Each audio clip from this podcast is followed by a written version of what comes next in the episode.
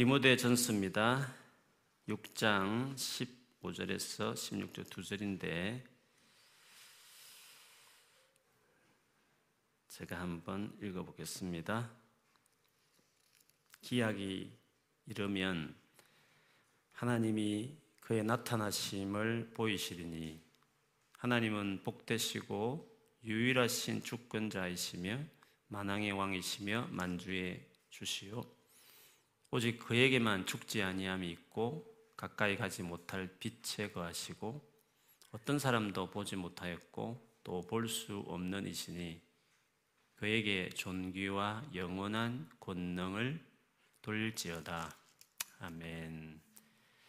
아멘. 우리 한번 옆에 있는 분들을 축복하겠습니다. 집에 계시면 가족과 자기 자신을 놓고 그렇게 축복했으면 좋겠습니다.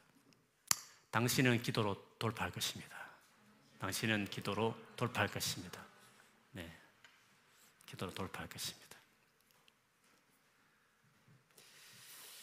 만일 여러분 예수를 믿지 않는 분이 교회를 예배를 처음 참석했습니다. 예를 들면 절에 다니는 분이든지 어, 무슬림 분이든지 저에게 오셔서 예배를 딱 드릴 때 예배 순서들 있지 않습니까? 찬양 시간도 있고 또 이렇게 설교 성경에 대한 설교하는 시간도 있고 그 다음에 뒤에 이제 기도하는 시간이 있고 이렇게 크게 본다면 그분들이 제일 어색한 시간이 언제일 것 같습니까? 제일 어색한 시간이. 뭐 우리처럼 주여 이렇게 하면 그것도 진짜 어색할 것 같아요. 그렇죠? 또 될 것 같은데 그냥 일반적으로 기도한다 이렇게 치면 그리고 뭐 성경에 대해서 일반적으로 이렇게 해가지 뭐 이렇게 교훈적으로 말씀을 전한다. 그리고 또 이렇게 드럼 치면서 이렇게 하면서 이렇게 찬양하고 노래한다 할 때 가장 그분들이 좀 어색한 좀 참여하기에 좀 마음을 열고 참여하기에 좀 어색한 그런 순서가 있다면 어떤 시간일 것 같습니까? 제가 생각하기에는 찬양 시간이 조금 어색할. 물론 뭐 가사를 모르면 그냥 분위기 보면 자연스러울 수 있는데 가사를 생각한다면 좀 그럴 것이다 는 생각 듭니다. 뭐 이거는 책, 뭐 저희 교회 성도들 가운데도 믿음이 스스로 없다고 생각하는 분이 그 고백이 내 고백이 아닌데 오글거리는데 어떻게 그렇게 하냐 이런 말을 제가 들은 적이 있습니다. 저는 공감합니다. 그 입장에 보면 예를 들면 우리 제일 첫 곡 보면 주의 아름다움은 말로 다 형언할 수 없고 주님의 그 놀라우심은 다 표현할 수가 없네. 누가 그 지혜를 깨닫고 누가 깊은 사랑 청량할까? 보좌에 앉으신 주의 이엄, 아름다우신 주님, 내가 주를 경외함으로 주님 앞에 홀로 섭니다. 찬양 받으시기 합당한 거룩하신 주님. 이 찬양이 안 믿는 분들에게 그게 자기 고백처럼 말하기가 오글거릴 수 있다 이거죠. 뭐 설교는 뭐 일반 우리의 삶에 대한 이야기로만 접목시키면 그래도 들을 만하고 뭐 어떨 때는 동의 안 할 수도 있지만 또 기도도 뭐 자기가 필요한 게 있으면 좀 하나님 계시면 들어주세요. 뭐 이런 마음을 할 수도 있을 것 같은데 찬양이 이렇게 하나님 그분만을 높이는 가사의 찬양일 경우에는 아마 자기 고백으로 말하기는 좀 오글거릴 수 있다는 거죠. 아니면 이제 복음송이라고 말할 수 있는 뭐 허무한 세월 뭐 이런 가사 같으면 맞아 진짜 그렇지 이렇게 공감할 수 있겠지만 소위 말하면 이렇게 삶에 대한 어려움이라든지 뭐 죄의 고백이라든지 이런 것들은 안 믿어도 공감되지만 하나님 사랑합니다. 왕이신 나의 하나님 내가 주를 높이고 이런 찬양들이 그들이 어색할 수 있을 거라는 생각이 듭니다. 그래서 찬양은 구원받은 사람만이 하실 수, 할 수 있는 일입니다. 오늘 여러분이 찬양할 때 진짜 마음에 나오는 고백이 되는 것은 우리 구원을 받았기 때문에 그게 나의 고백이 되는 것이죠. 에베소서 1장을 보면 어, 삼일체 하나님께서 우리를 어떻게 구원하셨는지에 대한 음, 바울의 그 찬양이 나오잖아요. 아버지 하나님은 창세 전부터 이 세상을 만들기 전부터 우리를 향한 구원을 계획하셨고 아들 예수는 그것을 위해서 피 흘려 돌아가셨고 그리고 성령 하나님은 그거를 내가 믿도록 반드시 그것을 얻을 때까지 보정을 서는 것처럼 하셨다. 하고 바울이 이야기하면서 각각 성부 하나님, 성자 하나님, 예수, 그 성령 하나님이 하신 일들을 마무리할 때 하나님을 찬양하기 위함이다. 이런 말을 했습니다. 결국 찬양이라는 것은 하나님과 우리와의 관계가 얼마나 친밀하느냐, 깊은지를 보여주는 척도일 수 있습니다. 예배 때 늘 넣는 사람들 중에 물론 습관이 돼서 넣는 사람이 있습니다. 믿음이 있어도 습관이 돼서 넣을 수 있지만 그 찬양 자체가 어색하기 때문에 안 올 수 있습니다. 그 찬양이 자기 것이 아니기 때문에 안 올 수 있다는 거죠. 그래서 어쩌면 계속 넣는 사람들은 구원을 체크해 봐야 됩니다. 진짜 하나님을 찬양하고 싶어 할까? 네, 그랬어요. 오래 또 다녔기 때문에 익숙할 수 있지만 그 하나님에 대한 고백, 사랑의 고백을 하는 찬양을 어, 안 하겠다. 그렇게 관심이 없다 하는 것은 어, 어쩌면 하나님 관계에 성하고 관계 있다고 말할 수 있는 것입니다. 그래서 특별히 찬양 중에서도 하나님 그분의 인격, 그분 자체를 노래하는 찬양, 경배송, 혹은 그것만을 고백하는 기도라고 할 수 있는 오늘 우리가 보고 있는 경배 기도라는 것은 하나님을 아는 사람만이 하실 수 있다는 것입니다. 오늘 어, 우리가 읽은 바울의 기도는 목회 서신 중에 나오는 기도인데요.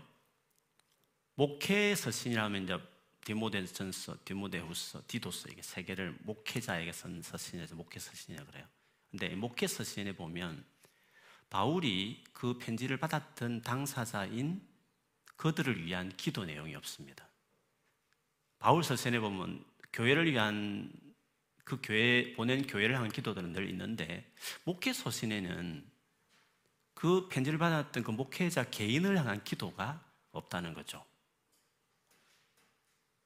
대신 하나님에 대한 경배하는 기도가 들어가 있다는 것이 특징 중에 하나입니다. 그렇다 해서 바울이 그러면 디모데 개인을 위해서 기도를 하지 않았느냐? 그런 건 아닙니다. 디모데후서 1장 3절에 보면 내가 밤낮 간구하는 가운데 쉬지 않고 너를 생각하여 밤낮으로 기도할 때마다 디모데를 생각한다 했습니다. 디모데를 위해서 반드시 개인적인 기도를 했을 것입니다. 목회자라고 뭐 어려움이 없겠습니까? 필요한 기도 제목이 없겠습니까? 그런데 그를 위해서 쓴 편지 안에는 내가 너를 위해서 이렇게 기도한다라는 개인의 기도 제목이 없고 대신 하나님을 경배하는 기도가 있었다는 거죠. 오늘 읽었던 것도 그렇지만 디모데전서 1장 17절에도요. 오늘 읽었던 구절을 좀 요약본 같은 내용을 이렇게 말했습니다. 영원하신 왕, 곧 썩지 아니하고 보이지 아니하고 홀로 하나이신 하나님께 존귀와 영광이 영원 무궁하도록 있을지어다. 아멘. 경배의 기도를 이렇게 하고 있습니다. 왜 목회자인 디모데에게 편지 쓴 편지에는 하나님을 경배하는 기도만 넣었을까 하는 겁니다. 그것은 목회자라는 것은 예수 그리스도를 증거하기 위해서 그리고 하나님만을 증거하기 위해서 일생을 바치라고 해서 세운 사람들입니다.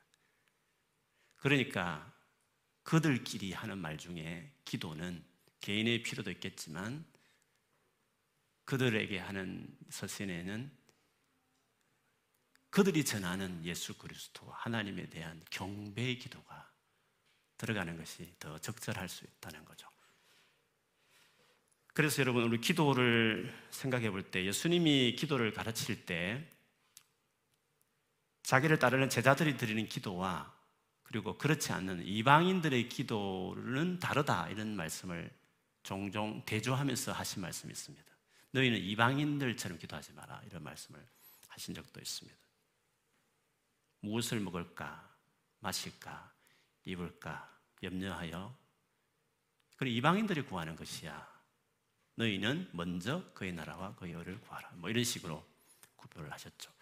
뭐 그렇다 해서 우리 믿는 우리들이 우리 필요를 구하는 것이 그러면 잘못됐느냐 그런 건 아닙니다. 주기도문에 일용할 양식을 주옵소서 이렇게 기도하라 했기 때문에 우리의 필요를 구하는 건 너무 당연하고 믿음의 고백이기도 합니다. 그러나 우리는 그게 주류가 아닙니다. 그게 우리의 전부의 기도에 중요한 것이 될 수가 없는 것입니다. 이방인들은 자기 필요, 자기 자신의 어떤 원하는 소원, 이런 것들이 중요한 기도의 이유요 목적이죠. 그래서 그 대상이 누구냐, 그 대상을 향한 뭔가는 필요 없는 겁니다. 이해할 수 없는 주문들만 외우는 거죠. 길게. 중언부언하지 말라고. 이방인들은 그렇게 한다고 말했습니다. 그러나 우리의 기도는 우리의 기도를 듣는 그 대상을 향한 고백들이 있다는 점에서 이방인의 기도와 가장 큰 차이 중의 하나라고 말할 수 있습니다. 그래서 믿음이 아예 없을 때는 그런 것만 구하죠. 교회 나와도 아직도 예수 안 믿는 분들은 교회 나와도 자기 필요만을 문제만을 놓고 기도할 겁니다. 그리고 믿음이 어릴 때는 당연히 이제 그런 것들을 많이 기도하겠죠. 근데 믿음이 자라면 어떻게 되겠습니까? 기도를 들으신 하나님이 어떤 분이 알기 시작하면 어떻게 되겠습니까? 그 하나님에 대한 사랑 고백과 신뢰의 고백과 그분을 높이는 기도들을 자연히 하게 될 것입니다. 그러면 기도는 기도의 정상은 경배 기도로 가는 것입니다. 기도의 마지막 절정은 이제 경배하는 하나님 그분을 높이는 고백의 기도를 가는 것입니다. 그러므로 이방인의 길은 이방인의 기도는 아직도 길을 찾지 못하고 헤매는 기도입니다. 그리고 믿음이 어린 사람들의 기도는 깊은 기도의 바다에 들어가지 못하고 그 물가에서 물장구 치는 정도의 기도라 이렇게 볼 수 있는 거죠. 어떻게 하면 경배의 기도 같은 깊은 기도의 바다에 들어갈 수 있을까? 결정적인 전환점 내지 가속도를 붙게 하는 것은 우리가 받은 구원이 얼마나 놀라운 구원인지를 아는 것입니다. 즉, 경배 기도라는 것은 복음이 낳은 기도다. 이렇게 말할 수 있습니다. 오늘 우리가 읽었던 본문의 이 기도, 경배의 기도가 어떻게 나왔는지를 본문 문맥으로 봐도요, 거기 명백하게 드러나는데요. 이 구절 앞에 보면 바울이 디모데를 향한 건면이 나옵니다. 그 건면의 내용은 믿음의 선한 싸움을 싸우라라는 건면이었습니다. 그리고 오늘 경배 기도 이후에 보면 부한 자들, 즉, 돈 많은 사람들을 향한 경고 내지 건면의 내용이 나옵니다. 그러니까 이 건면들을 보면 경배 기도가 나올 만한 분위기가 아닙니다. 선한 싸움을 싸워. 그 다음에 부한 자들 너무 돈에 욕심 내지 말고 선한 일에 잘 써야 돼. 뭐 이런 분위기 속에서 뭐 경배 기도가 나온다는 게 좀 어색하지 않겠습니까? 왜 이 기도가 나왔나 보면 14절부터 특별히 좀 먼저 본다면 우리 주 예수 그리스도께서 나타나실 때까지 흠도 없고 책망받을 것도 없이 이 명령을 지키라. 기약이 이르면 하나님이 그의 나타나심을 보이시리니 그 다음에 이제 경배 기도가 나왔거든요. 경배 기도가 나오기 전에 바울이 무슨 말을 했냐면 선한 싸움을 싸워야 돼. 예수님 재림할 때까지 때가 되면 하나님께서 예수님을 나타나게 하셔서 재림하게 하실 것이야. 이 건면을 하면서 건면 이 건면을 살아야 될 이유를 재림을 이야기하기 시작하셨어요. 그래서 갑자기 경배 기도가 나왔다는 거죠. 왜 재림에 대한 재림에 대한 어떤 이것을 이야기하는 순간에 경배의 기도를 갑자기 했느냐 하는 것은 예수 그리스도가 가져온 구원과 그 구원의 완성이 예수님 재림으로 완성되는 거지 아닙니까? 완성되는 거지 아닙니까? 그러니까 예수께서 주신 구원과 그 구원이 완성되는 그 때를 바울이 지금 생각하는 순간 너무 가슴이 벅차고 재림하실 예수님, 그때 비로소 우리에게 주고자 하는 그 구원이 완성되는 그때를 생각해 보니까 너무 감격이 서러워서 하나님은 복되시고 유일하신 주권자이시며 만왕의 왕이시며 만주의 주시오. 오직 그에게만 죽지 아니함이 있고 가까이 가지 못할 빛을 가하시고 어떤 사람도 보지 못하였고 또 볼 수 없는 이시니 그에게 종기와 영원한 권능을 돌릴지어다. 아멘 이렇게 했습니다.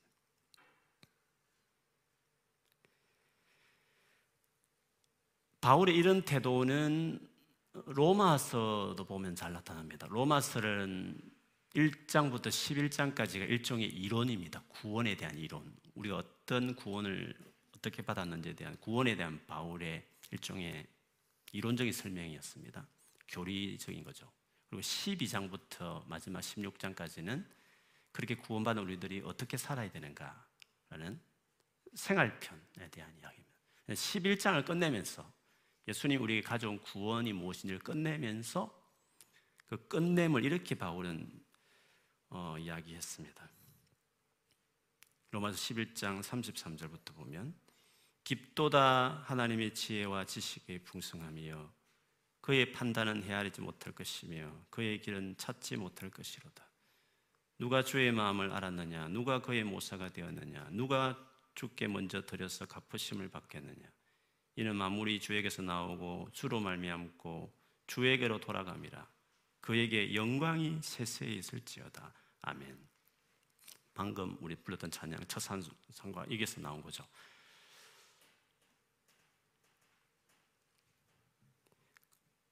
구원과 관련했을 때 경배하는 기도가 이어졌다는 것도 역시 여기서도 마찬가지였습니다. 그러면 그 구원이 완성되어서 살게 될 천국에서의 삶을 미리 이렇게 보여주는 예언적인 책이 이제 요한계시록이잖아요. 요한계시록 가보면 이 구원과 그리고 이 경배가 같이 있다는 것을 알 수 있습니다. 계시록 5장에 보면 네 장로, 20장로가 새로운 노래로 이렇게 불러요. 주님께서는 그 두루마리를 받으시고 예수님을 말합니다. 봉인을 떼실 자격이 있습니다. 주님은 죽임을 당하시고 주님의 피로 모든 종족과 언어와 백성과 민족 가운데서 사람들을 사서 하나님께 드리셨습니다. 주님께서 그들을 우리 하나님 앞에서 나라가 되게 하시고 제사장으로 삼으셨습니다. 그래서 그들은 땅을 다스릴 것입니다. 어린 양 예수의 피로 구원받은 그 성도들, 저와 여러분들에 대해서 우리가 다스리게 될 거다. 주와 같이 이런 놀라운 그 이루어진 구원의 때의 모습을 이렇게 설명했습니다.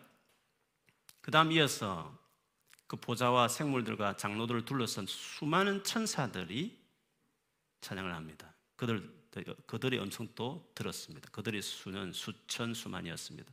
그들은 큰 소리로 죽임을 당하신 어린 양은 권세와 부와 지혜와 힘과 종기와 영광과 찬양을 받으시기에 합당하십니다 하고 외치고 있었습니다.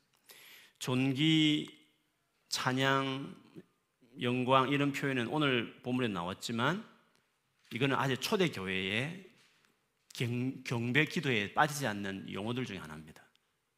천사들도 이렇게 했죠. 그 다음에 이제 만물들이 찬양합니다. 나는 또 하늘과 땅 위와 땅 아래와 바다에 있는 모든 피조물과 또 그들 가운데 있는 만물이 이런 말로 외치는 소리를 들었습니다. 보좌에 앉으신 분과 어린 양께서는 찬양과 존귀와 영광과 권능을 영영무궁하도록 받으십시오. 그러자 내 생물은 아멘 하고 장로들은 엎드려서 경배하였습니다. 그래서 경배의 기도는 구원받은 사람이 드리는 기도입니다. 이방인의 기도와 다른 뚜렷한 차이가 나는 기도죠. 필요를 위한 기도는 같이 섞여 있습니다. 그러나 경배의 기도는 찬양의 기도는 진짜 구원받은 사람만이 하실 수 있는 기도라고 할 수 있습니다. 그러면 왜 구원한 그 사건이 하나님을 경배하는 기도를 들을 수 있게 만드는 이유가 뭔가? 왜 구원의 사건이 하나님을 경배하는 기도로 드리게 하는가 하는 것을 우리가 이해할 필요가 있습니다. 그 이유는 하나님 우리를 구원하기 위해서 하신 그 구원의 사건 거기에 하나님이 어떤 분인지를 가장 적나라하고 분명하고 충만하게 드러내셨기 때문에 그렇습니다. 하나님을 경배하려면 하나님을 알아야 되는 것이지 않습니까? 그런데 하나님의 자기 계시, 하나님이 자기를 드러내는 그것이 어디에 폭탄으로 친다면 완전히 쏟아 부은 하나님 자기 장신을 드러낸 계시의 충만함, 하나님을 완전히 드러낸 당신이 어떤 존재인지를 확 드러낸 사건은 하나님 당신이 오신 사람을 오신 성육신과 그분이 죽으시고 죽었다가 사흘 만에 부활하신 그 엄청난 사건을 통해서 하나님이 공개된 겁니다. 그리고 믿는 우리들에게 그 사건만큼, 그때만큼 하나님을 클리어하게, 풍성하게, 정확하게 그렇게 알게 된 때는 없는 거죠. 그래서 하나님을 누군지를 알기 때문에 하는 경배는 그 하나님이 누군지가 확연하게 드러난 구원의 사건과 뗄래야 뗄 수가 없는 관계가 있는. 깊은 구원의 학생들이 감격이 있어야 경배가 나오는 겁니다. 그냥 그 교리로 와 있고 수학 공식처럼 들어가 있는 사람들은 경배 기도를 할 수 없습니다. 자기 필요를 위한 기도를 많이 할 수 있지만 속에 있는 걸 나오게 마련했는데 하나님에 대한 구원의 감격이 없는 사람은 자기 급하니까 자기 급한 기도는 하지만 그분에 대한 사랑과 애정에서 나오는 경배 기도는 할 수가 없는 겁니다. 구원과 경배 기도는 밀접한 관련이 있고 왜 그러냐면 그 구원의 사건에 하나님이 누군지가 완전히 공개됐기 때문에 계시되었기 때문에 그런 것입니다. 여러분 토요일 날 이렇게 전도를 하다 보면 무슬림 분들을 만날 때 어, 삼위일체에 대해서 설명하지 않을 수 없는 때가 있습니다. 삼위일체를 설명하지 않을 수가 없을 때가 있습니다. 왜냐하면 그분들은 예수님을 선지자 중에 한 명으로 말하지 우리가 믿듯이 하나님의 아들 혹은 동등하신 하나님과 동등한 아들로서 그렇게 그들이 믿지 않지 않습니까? 그들이 믿는 예수와 우리가 믿는 예수는 다르지 않습니까? 이름만 같을 뿐이지 내용이 다른 거니까 다른 예수를 믿고 있는 거 아닙니까? 그러면 우리가 믿는 예수를 그들이 받아들이게 하려면 삼일체를 설명하지 않을 수밖에 없는 거죠. 물론 뭐 구원의 뭐 행위 구원이냐 은혜의 구원이냐의 차이가 너무 명백하니까 그들은 두려움에 알라의 두려움에 복종 이게 이슬람이란 말자가 복종 아닙니까? 그 복종하는 존재이기 때문에 사랑의 하나님이라는 개념이 없기 때문에 그들에게 신 개념에는 우리의 자기 아들을 내어놓으신 어, 우리를 구원하기 위해서 자기 아들을 내온 이 은혜 복음을 전하는 것은 무슬림에게 강력한 어, 그 메시지입니다. 그래서 그거는 우리는 반드시 어떤 식으로든지 전하는 거죠. 아, 그래서 뭐 예를 들면 좀 젠틀한 무슬림이면 당신들이 말하는 예수를 선지자 중 한 명이라고 믿는 건 나도 알고 있다. 많이 들었다. 어, 그런데 내가 믿는 성경이 말하는 예수를 나는 좀 나누고 싶다. 면 들어주겠냐고 이렇게 하면서 그러면 이제 행위 구원과 은혜 구원을 비교하면서 좀 설명하는 거죠. 그러면서 저는 개인적으로 제가 내가 1등한 지금까지 세상을 살아보니까 착한 가르침을 많이 안다고 해서 하나님의 계명을 많이 안다고 해서 꼭 지켜지는 건 아니더라. 이런 이야기를 해요. 제, 제 가족 이야기도 해요. 가족이 많이 있지만 사랑하는 가족이지만 사랑이 힘들 때가 있더라. 너도 그렇지 않느냐고. 우리 약하고 계명을 알아도 해야 되는 줄 알면서도 못 지킬 때가 참 많다. 그래서 나는 어떤 선지자 같은 계명을 주는 존재가 아니라 나를 나로 하여금 이 계명도 살게 하는 나는 구세주가 필요하더라. 기독교 예수는 구세주다. 우리 예수 십자에 돌아가셨고 하나님은 자기 아들을 죽게 해서 우리 죄도 용서하시고 이제는 죄짓지 않고 계명대로 살 수 있도록 만든 그것이 우리 기독교 복음이다. 구원은 선물이다. 이런 식으로 이제 우리의 그 복음을 완전하게 차이 나는 복음을 감동스럽게 전하는 거죠. 얼마나 이 은혜 하나님의 사랑을 받아들이면 된다 이런 이야기를 해요. 근데 그와 별도로 이제 또 이야기해 줄 것은 삼일체죠. 이거는 이제 논쟁적인 부분이긴 하지만 어, 하나님이 삼일체 하나님이라는 거죠. 아버지, 아들, 성령으로 원래부터 구별되어 계셨죠. 계셨는데 하나님이라는 그 에센스, 본질에 있어서는 똑같기 때문에 한 하나님이라고 이렇게 이야기를 해요. 혹은 뭐 연합으로 완전한 연합으로 계신 분으로서 한 하나님 이렇게 뭐 설명하기도 해요. 아무튼 하나님이 원래 진짜 하나님, 참 하나님이 true true God이 삼위일체 하나님이라는 것이 어떻게 우리가 아느냐는 거죠. 진짜 하나님이 삼위일체 하나님이라는 것을 우리가 어떻게 증명하느냐는 거죠. 그걸 어떻게 아느냐는. 삼일체 하나님이 진짜 하나님이라는 것을 어떻게 이야기할 수 있느냐는 거죠. 근데 그때 저는 말하고 싶은 것은 어, 예수님의 제자들의 변화를 이야기해요. 예수님의 제자들도 당신들처럼 일신론자였다. 한 하나님을 믿었다. 당신보다 더 지독했을 거다. 그런데 예수님의 제자들은 주의시, 클래식 주의시였고, 진짜 정통 주, 주의시였단 말이죠. 그럼 정통 유대인들은 일신론자들인데 당신들처럼 딱 한, 한 하나님이라고만 믿는 사람인데 그 제자들이 쓴 서신이 살아있을 때 쓴 사람들이 신약 성경이니까. 신약 성경에 의하면 예수님을 하나님과 동등한 이퀄 동등한 분으로 신약 성경 저 제자들은 그렇게 고백했고 믿었다. 초, 대부터 그래서 그러면 그 주이시들은 당신들처럼 그렇게 믿는 주이시들은 어떻게 예수를 하나님 아들일 뿐만 아니라 높 물론 어떤 무슬림들은 하나님 아들 개념을 그냥 높은 존칭으로 쓴다 이렇게 말한 분도 있어요. 모세도 하나님 아들이라고 말했다. 그처럼 선지자들도 하나님 아들로 말했다. 그 정도로 말하려고 하는 사람도 있어요. 근데 그 정도 아니잖아요. 왜냐하면 예수님은 그 정도였으면 예수님이 굳이 죽을 필요 없는데 하나님의 아들이라고 신성모독으로 죽었기 때문에 많은 구절을 보면 진짜 하나님과 동동된 개념으로 예수님 당신을 주장했고 제자들도 그렇게 믿고 서신에 기록했기 때문에 우리가 말하는 삼일체 교리를 담고 있는 주장들을 초대교회부터 했고 초대교회 성도들을 믿었단 말이죠. 그러면 예수님의 그 정통 유대인들도 그렇게 믿었는데 그들은 어떻게 믿었다고 생각하느냐?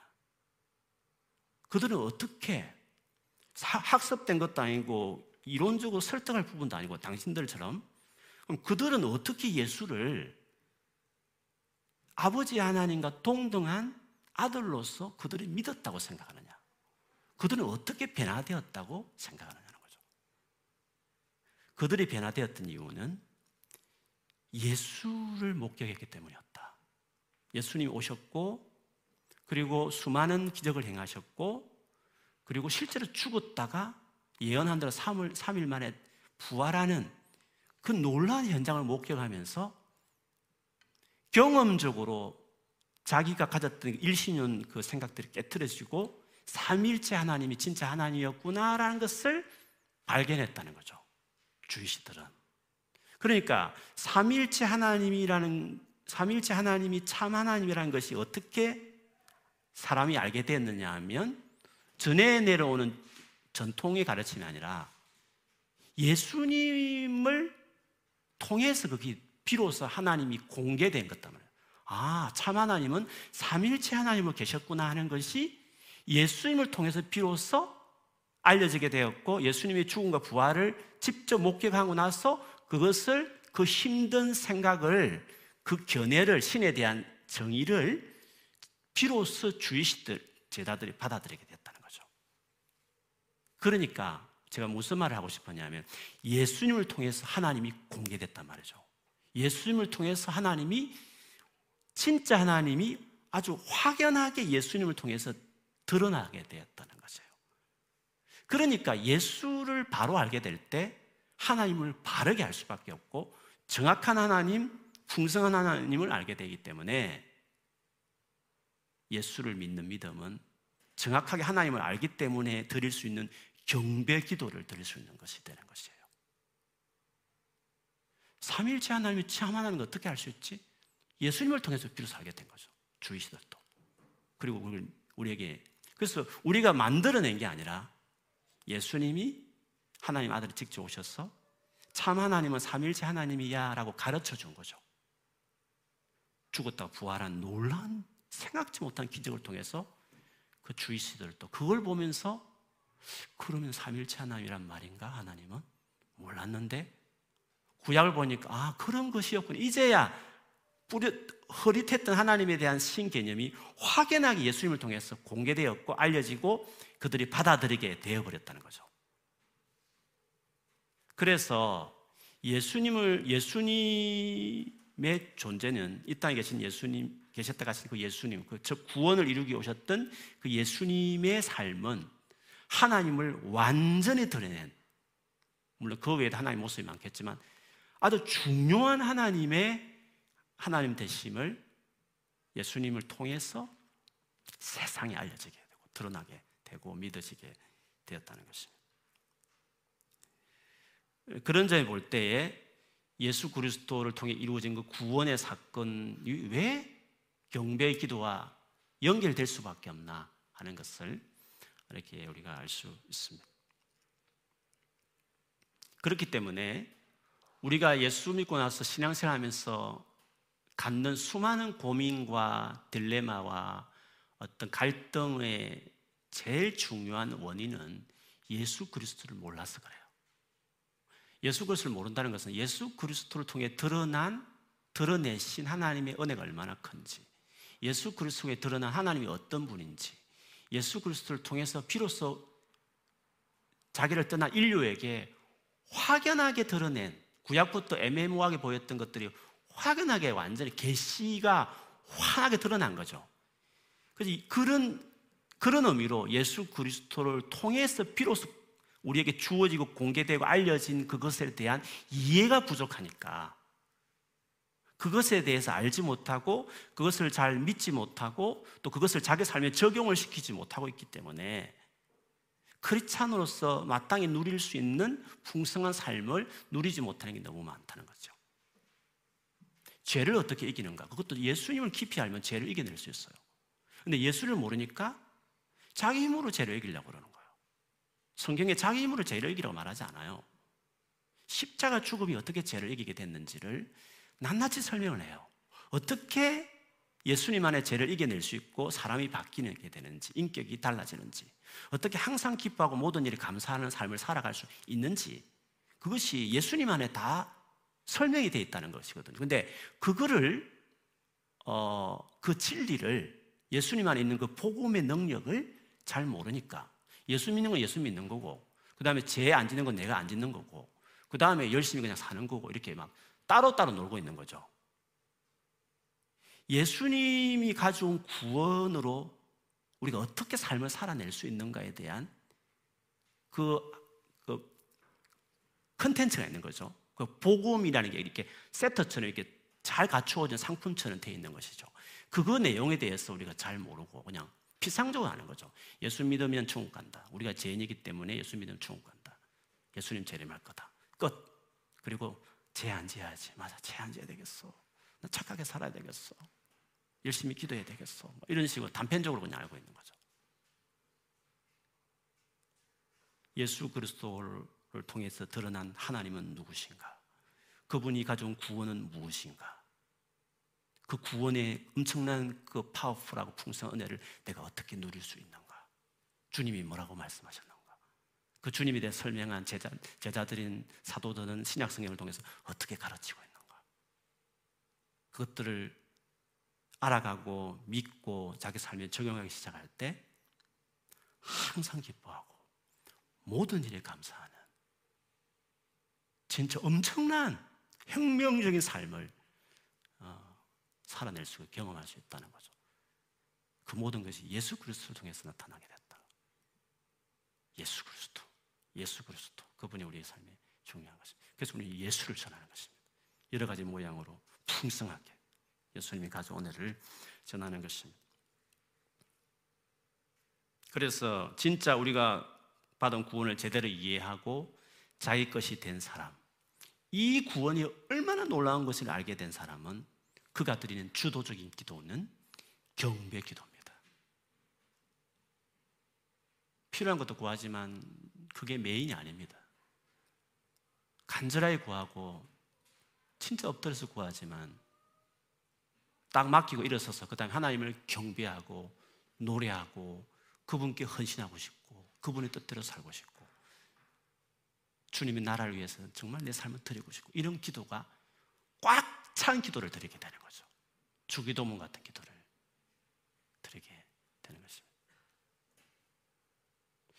나의 기도가 어떤 기도인가? 나는 나의 기도는 어떤 기도들로 꽉 차 있는지 돌아보십시오. 그것이 여러분과 주님 관계를 보여주는 것입니다.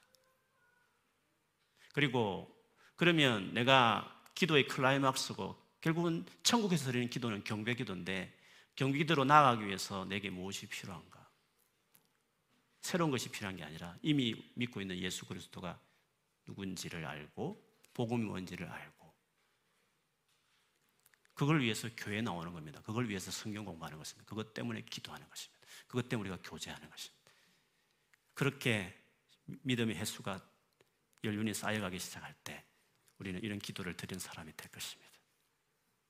세상과 완전히 차이 나는 기도하는 사람들로 살게 될 것입니다. 여러분의 기도가 그런 기도로 나아가고 있음을 믿고 그렇게 더 나아가게 되기를 주의 이름으로 축원합니다. 아멘.